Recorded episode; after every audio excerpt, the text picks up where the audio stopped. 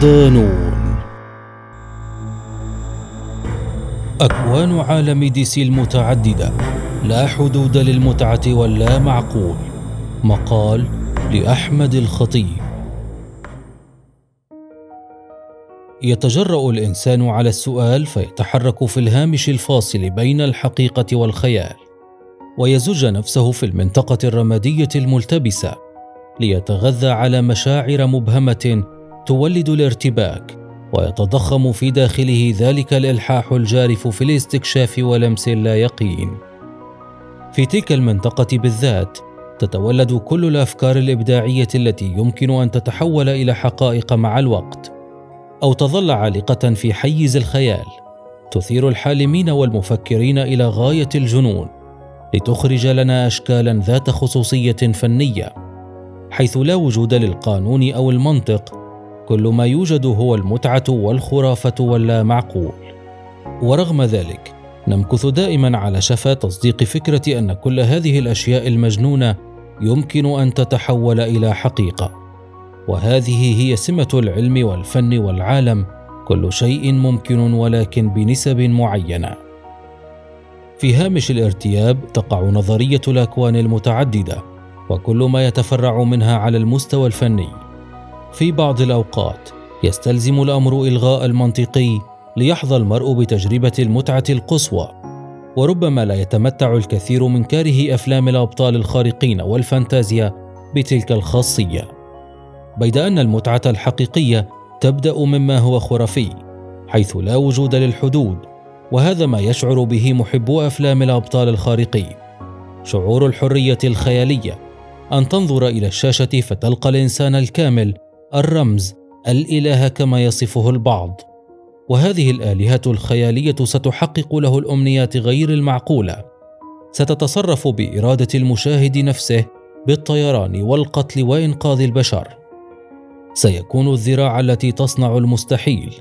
والمستحيل هنا لا يتوقف على الأبطال أنفسهم ككيانات خارقة للطبيعة بل يمتد إلى العوالم والأكوان التي تحتضن الأبطال الخارقين مثل عالم الأكوان المتوازية شديدة التعقيد في عالم دي سي. نظرية الأكوان المتعددة.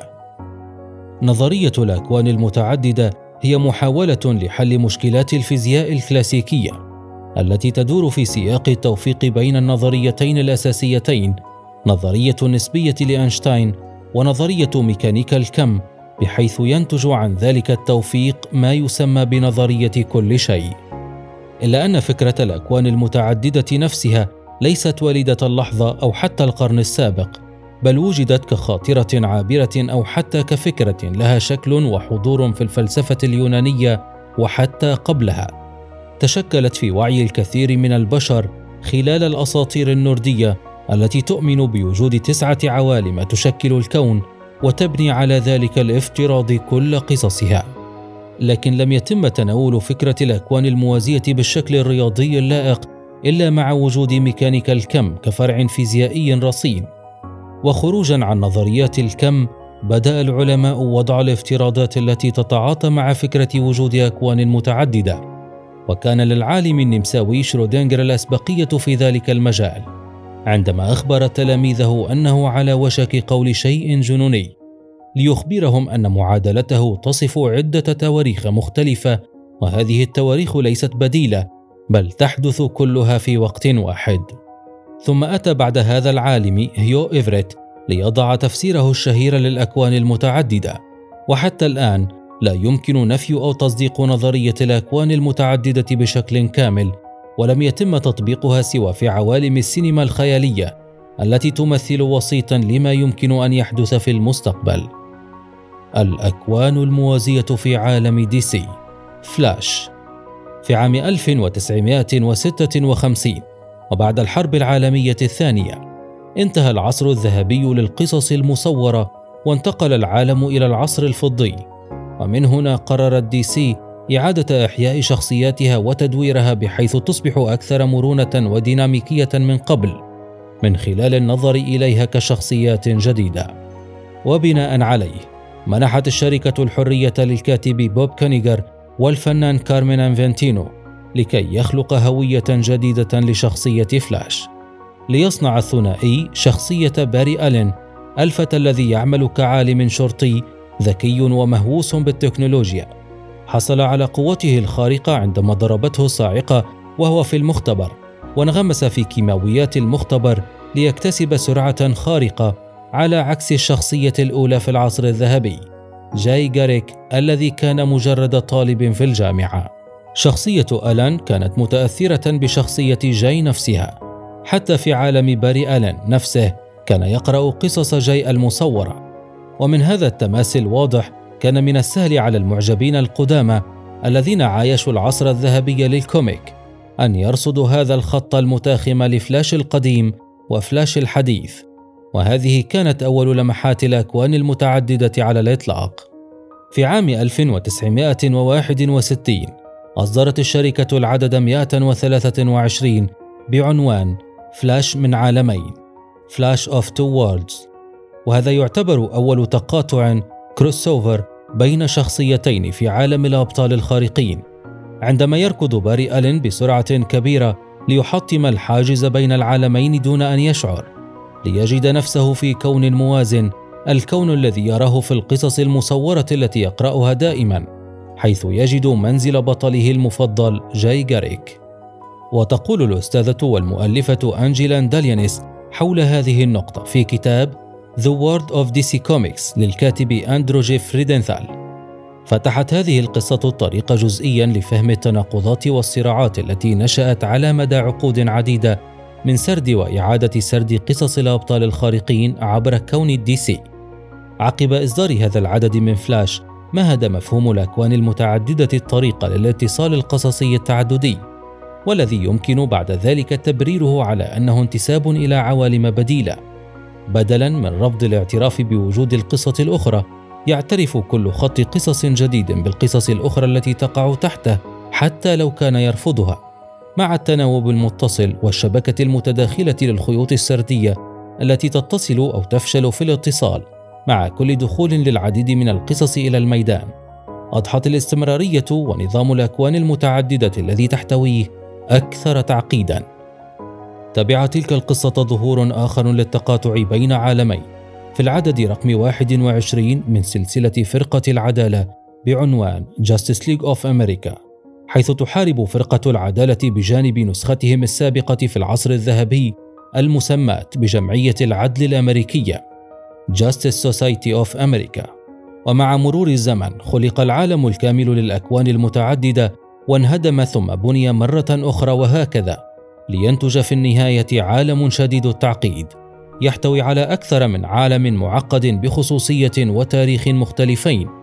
وهذا ما يجعل دي سي العالم القصصي المفضل للكثير من محبي القصص المصورة لأنه معقد وله تاريخ استثنائي.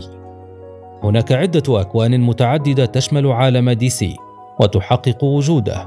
ما يجعل من الصعوبة الحديث عنها كلها رغم ما يربطها من تاريخ وأسباب ولكننا سنحاول رصد معظم هذه الأكوان حسب الترتيب التاريخي لظهور الحدث في القصص المصورة. الأكوان المتعددة العالم الأول. في البداية من عشرين مليار عام كانت قوة الخالق The Source مصدر وجود ما يسمى بال Omniverse بقوة غير محدودة. يوجد لدى هذه القوة مساعدون يطلق عليهم The Hands أو أيادي الكون الأكبر لتكلف إحدى مساعديها بيربيتوا أن تخلق عالما جديدا لتنشئ ما يسمى البعد السادس وكان أعلى مستوى في الوجود وقتها. ثم تكمل خلقها بإكمال الأكوان المتعددة مستعينة بالقوة التي منحتها لها قوة الخالق لتقسم الوجود إلى ثلاثة أقسام. لكل قسم شكل مختلف من الوجود. شكلت الطاقة الإيجابية الوجود الإيجابي. ويخرج من وجودها ال Monitors من بينهم مار نوفو ابن بيربيتوا. وشكلت الطاقة السلبية جانبا آخر من الكون. ليخرج منها ال Anti-Monitors من بينهم موبيوس الحامي ثم الجزء الثالث الذي شكلته المادة المظلمة الغنية بالقوة. ومن بين أبناء بيربيتوا كان ألفيوس الذي يطلق عليه مزور العوالم The World Forger. تم تكليفه بالعيش في الظلام والعمل على خلق عوالم جديدة للنظام وفي نقطة زمنية معينة وفي ظلام دامس. سيصنع مخلوقا لمساعدته. أطلق عليه اسم بارباتوس وكلفه تدمير العوالم التي ليس من المفترض وجودها. بعد أن انتهت بيربيتوا من خلق عالمها متعدد الأكوان استوجب عليها الموت أو الرجوع إلى ال Omniverse لتبدأ بخلق عالم جديد بيد أنها لم تعود. وبعد خمس مليارات عام اكتشف ألفيوس وال Monitor أن أمهما أخفت نفسها في العالم الأصلي. Prime Universe حيث ولدت سلالة شرسة أطلق عليها Apex Predators ولكن قبل أن تقع حرب بين الأم وأبنائها أرسلت جماعة قضاة المصدر The Judges of the Source ما يسمى بطائر الكون الجارح The Cosmic Raptor ليحبسها في جدار الخلق. بعد احتجاز بيربيتوا ومع مرور الوقت سيتمرد بارباتوس ضد سيده ألفيوس وسيقتله. وسيحكم مملكة الظلام التي يشار إليها الآن دارك مالتيفرس حيث سيسمح للعوالم الساقطة بالوجود المكونة من مخاوف وآمال الكائنات الإيجابية. الكون المتعدد الأصلي The Original Multiverse.